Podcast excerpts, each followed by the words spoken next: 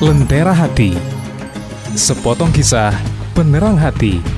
Persembahan Radio Klasi FM Padang.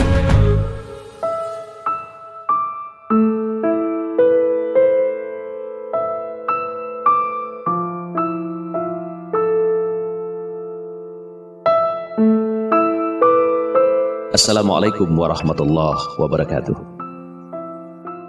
Classy People, pada hari ini kita akan bercerita tentang kisah kisah cinta.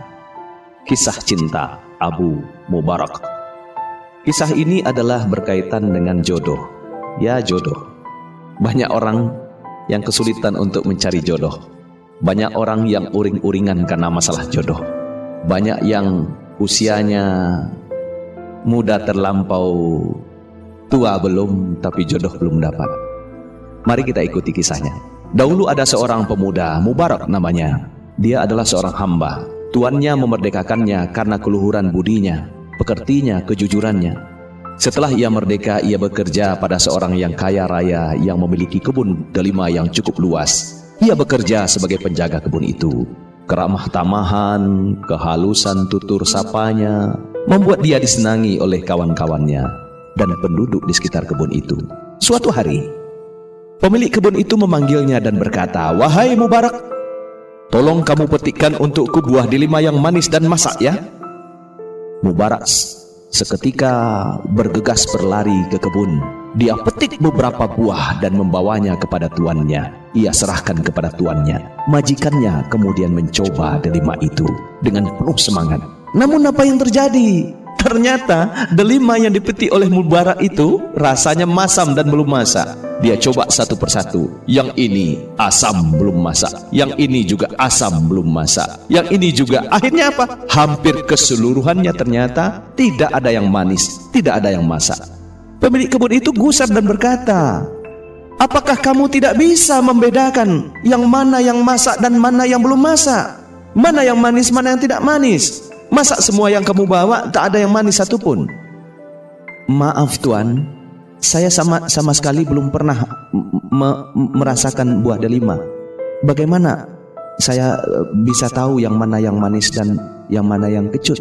Jawab Mubarak dengan terbata-bata. Dia takut dimarahi oleh tuannya. Apa? Kamu menjaga kebun ini yang sudah berpuluh kali berbuah dan kamu katakan kamu belum pernah merasakan buah delima. Kamu berkata seperti itu. Tanya pemilik kebun itu dengan marah karena merasa dipermainkan. Demi Allah Tuhan, saya tidak pernah memetik satu butir buah delima pun. Bukankah Anda hanya memerintahkan saya menjaganya dan tidak memberikan izin kepada saya untuk men mencoba memakannya? Jawab Mubarak. Mendengarkan ucapan itu, pemilik kebun itu kemudian tersentak. Namun dia tidak langsung percaya dia lalu pergi dan bertanya kepada teman-teman Mubarak dan tetangga sekitarnya tentang kebenaran ucapan Mubarak. Teman-temannya mengakui bahwa mereka tidak pernah melihat satu kali pun Mubarak makan buah delima. Demikian juga dengan tetangganya. Seseorang bersaksi, Mubarak adalah seorang yang jujur. Selama ini tidak pernah dia berbohong. Jika ia tidak pernah makan satu buah pun sejak bekerja di sini, katanya begitu, berarti itu adalah benar.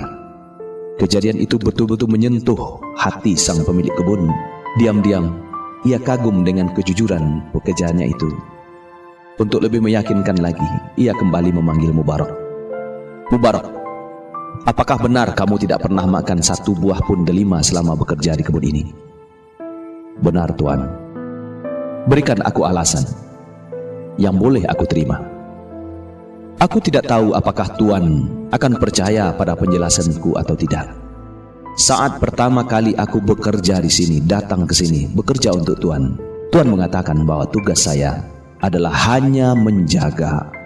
Itu akadnya Tuan. Tuan tidak mengatakan bahwa aku boleh merasakan buah delima yang aku jaga. Selama ini aku menjaga agar perutku tidak dimasuki makanan yang syubhat apalagi yang haram. Bagiku, tidak ada izin dari Tuhan, berarti aku tidak boleh memakannya. Maka aku tidak pernah memakannya Tuhan. Meskipun buah delima itu jatuh ke tanah Mubarak. Iya, meskipun delima itu jatuh di tanah. sebab itu bukan milikku, tak halal bagiku, kecuali jika pemiliknya mengizinkan aku, maka aku boleh memakannya. Kedua mata pemilik kebun itu berkaca-kaca. Dia sangat tersentuh dan terharu. Ia mengusap air matanya dengan sapu tangan dan berkata, "Wahai Mubarak, aku hanya memiliki seorang anak perempuan. Menurutku bagaimana caranya? Bagaimana caranya aku bisa menjodohkan anakku? Siapa yang pantas menjadi jodoh anakku?" Mubarak kemudian menjawab, "Orang-orang Yahudi mengawinkan anaknya dengan seseorang karena hartanya." orang-orang Nasrani menikahkan anaknya karena tampangnya, ketampanannya, kecantikannya. Dan orang Arab mengawinkan anaknya karena nasab keturunannya. Sedangkan orang-orang yang beriman menikahkan anaknya pada seseorang karena melihat iman dan takwanya. Anda tinggal memilih wahai Tuhan, mau masuk golongan yang mana, maka nikahkanlah putrimu dengan orang yang engkau anggap satu kufu dengannya. Pemilik kebun itu kemudian berkata, Aku rasa tak ada orang yang lebih bertakwa daripadamu. Akhirnya, pemilik kebun itu meminta Mubarak untuk menikahi putrinya. Mubarak hampir tak percaya. Putri pemilik kebun itu ternyata gadis yang sungguh cantik, yang solehah, lagi cerdas. Ia hafal kitab Allah dan mengerti sunnah nabinya dengan kejujuran dan ketakwaan Mubarak memperoleh nikmat yang agung dari Allah subhanahu wa ta'ala hidup dalam cinta dari perkawinan itu maka lahirlah seorang anak laki-laki yang diberi nama Abdullah Abdullah bin Mubarak setelah dia dewasa anak ini kemudian dikenal sebagai Imam Abdullah bin Mubarak atau Ibnu Mubarak, seorang ulama di kalangan tabi'in yang sangat terkenal. Selain dikenal sebagai ahli hadis, Imam Abdullah bin Mubarak juga dikenali sebagai ahli yang zuhud. Kedalaman ilmunya, ketakwaannya banyak diakui oleh ulama-ulama pada zamannya. Classy people, demikianlah kisah cinta Abu Mubarak yang mendapatkan jodoh berkat ketakwaan, keimanan, dan kejujurannya. Mari kita junjung tinggi sifat ketakwaan, kejujuran. Saya Hen Maidi, mari berjuang menjadi insan sejati. Assalamualaikum warahmatullahi wabarakatuh.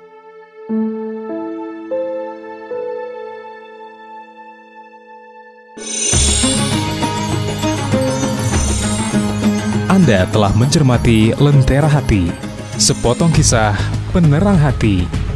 Persembahan Radio Klasi FM Padang.